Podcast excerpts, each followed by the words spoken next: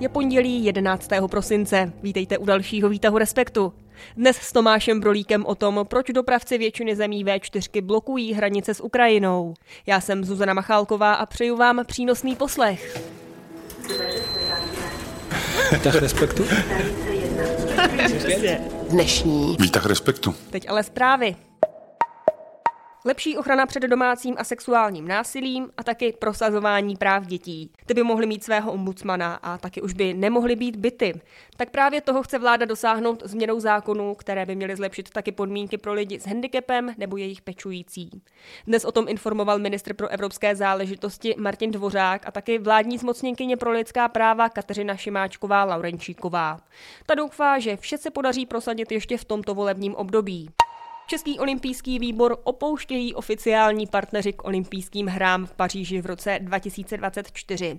V reakci na to, že se jich můžou účastnit i neutrální ruští a běloruští sportovci, ukončila spolupráci společnost CPI Property Group, která k tomu stejnému vyzvala i další partnery Českého olympijského výboru. Třeba plzeňský prazdroj to zvažuje, protože s účastí Rusů a Bělorusů na olympijských hrách taky nesouhlasí. A se mnou už je v centru Lankan z Člověka v tísni i Tomáš Brolík. Ahoj. Ahoj. Jakou zprávu bys dneska vytáhnul ty? Eh, vytáhnu zprávu z Polského sejmu, nebo moc překvapivě pro mě, protože tam právě probíhá zasedání, na kterém eh, vláda Mateuše Moravického a strany PIS nedostane důvěru. A to je důležitý krok k tomu, aby začala vládnout vláda opozice, která se vlastně chystá už od těch voleb a čeká na tu šanci, kdy dostane, protože prezident Duda se rozhodl spolu s tou vládní stranou tak trochu zdržovat, asi zdržovat tuhle tu proceduru, protože bylo zřejmé, že ten kabinet Moravického ten aktuální nemá šanci uspět a že vlastně se oddaluje ten moment, kdy nastoupí ta už před volbami dohodnutá, slíbená vláda, opozice, která přečkala tu dobu po volbách tak v dobrém kondici a asi se té vlády fakt chopí. No a my u Polska zůstaneme i v hlavním tématu dne, tak pojďme na něj.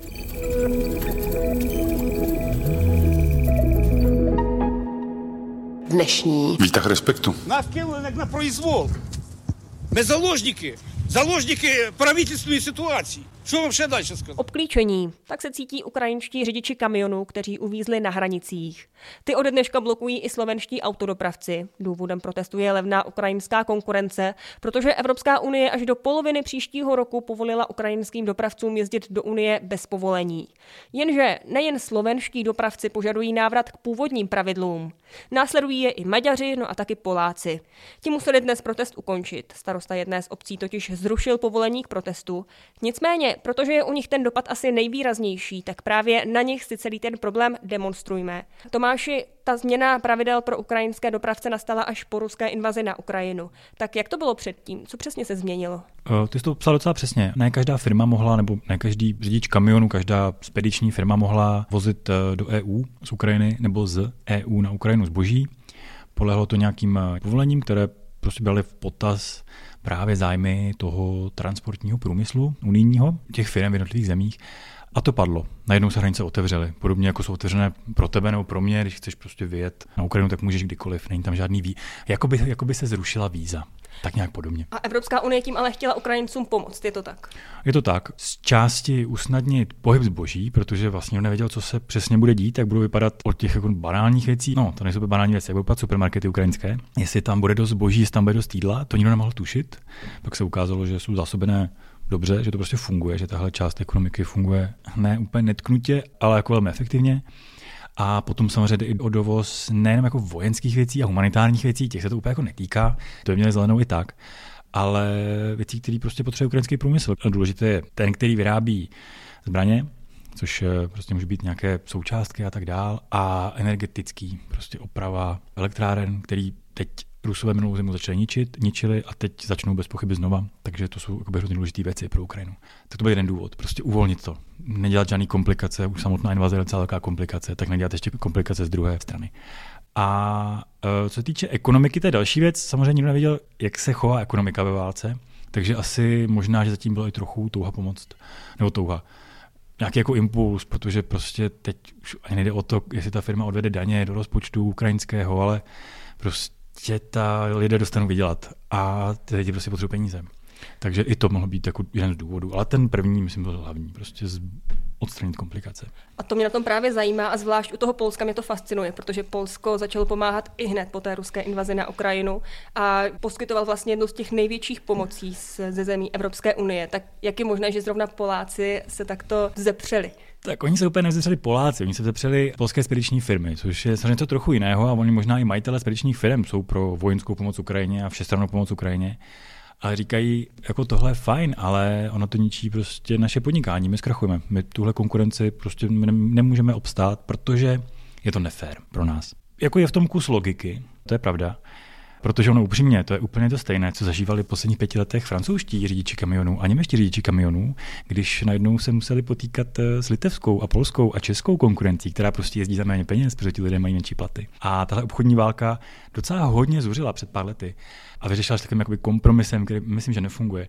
Takže ono se jako nám, protože ty jsi zmínil Poláky a Maďary a Slováky, ale my jsme taky v té skupině stěžujících si. Akorát, že ono, my prostě dáme tu přímou hranici.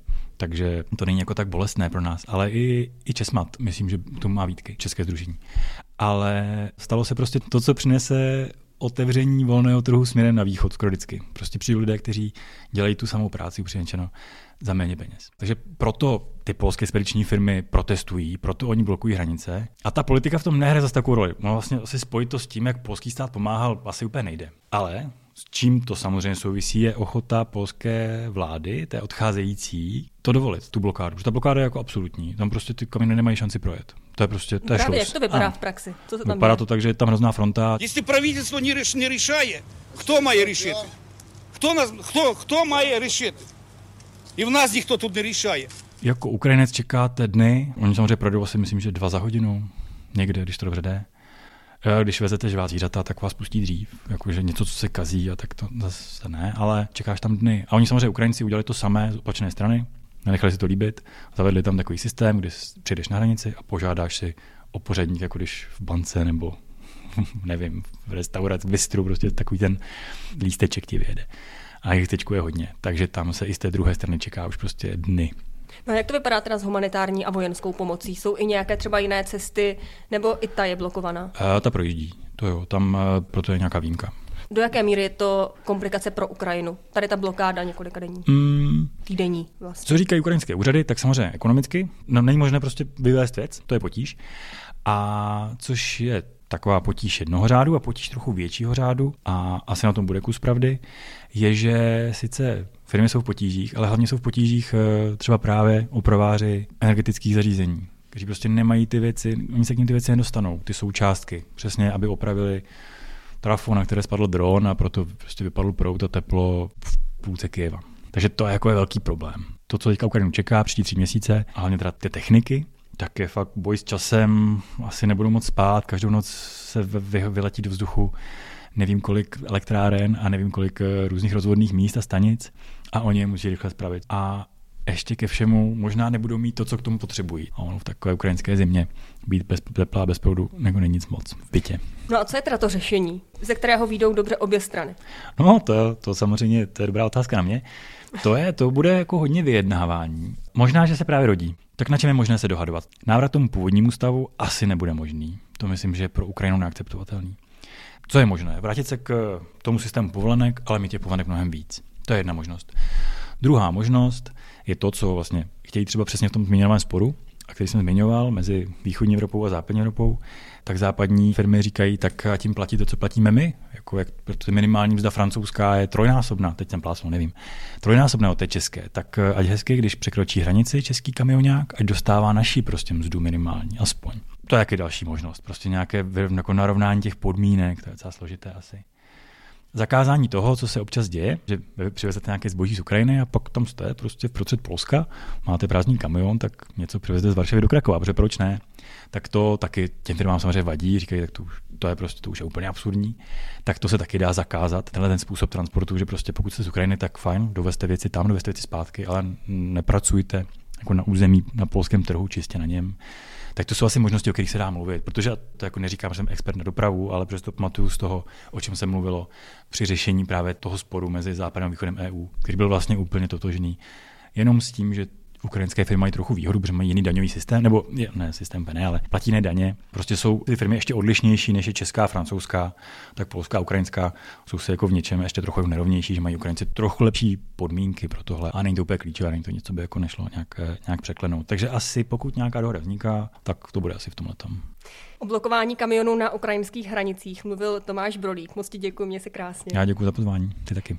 No a pokud jste ještě nesáhli po novém Respektu číslo 50, tak tu pro vás máme souhrn toho, co v něm najdete. Tentokrát Jindřiška Bláhová. Určitě bych moc doporučila reportáž kolegy Tomáše Lindnera, který se vydal do Bavorska a je to reportáž nazvaná velmi chytlavě Německý svět se rozpadl a vlastně se věnuje eh, situaci na německém trhu a může to znít nudně, ale je to opravdu fascinující, detailní a strašně zajímavá a důležitá práce eh, o zemi a o trhu, který se týká i České republiky naprosto zásadně.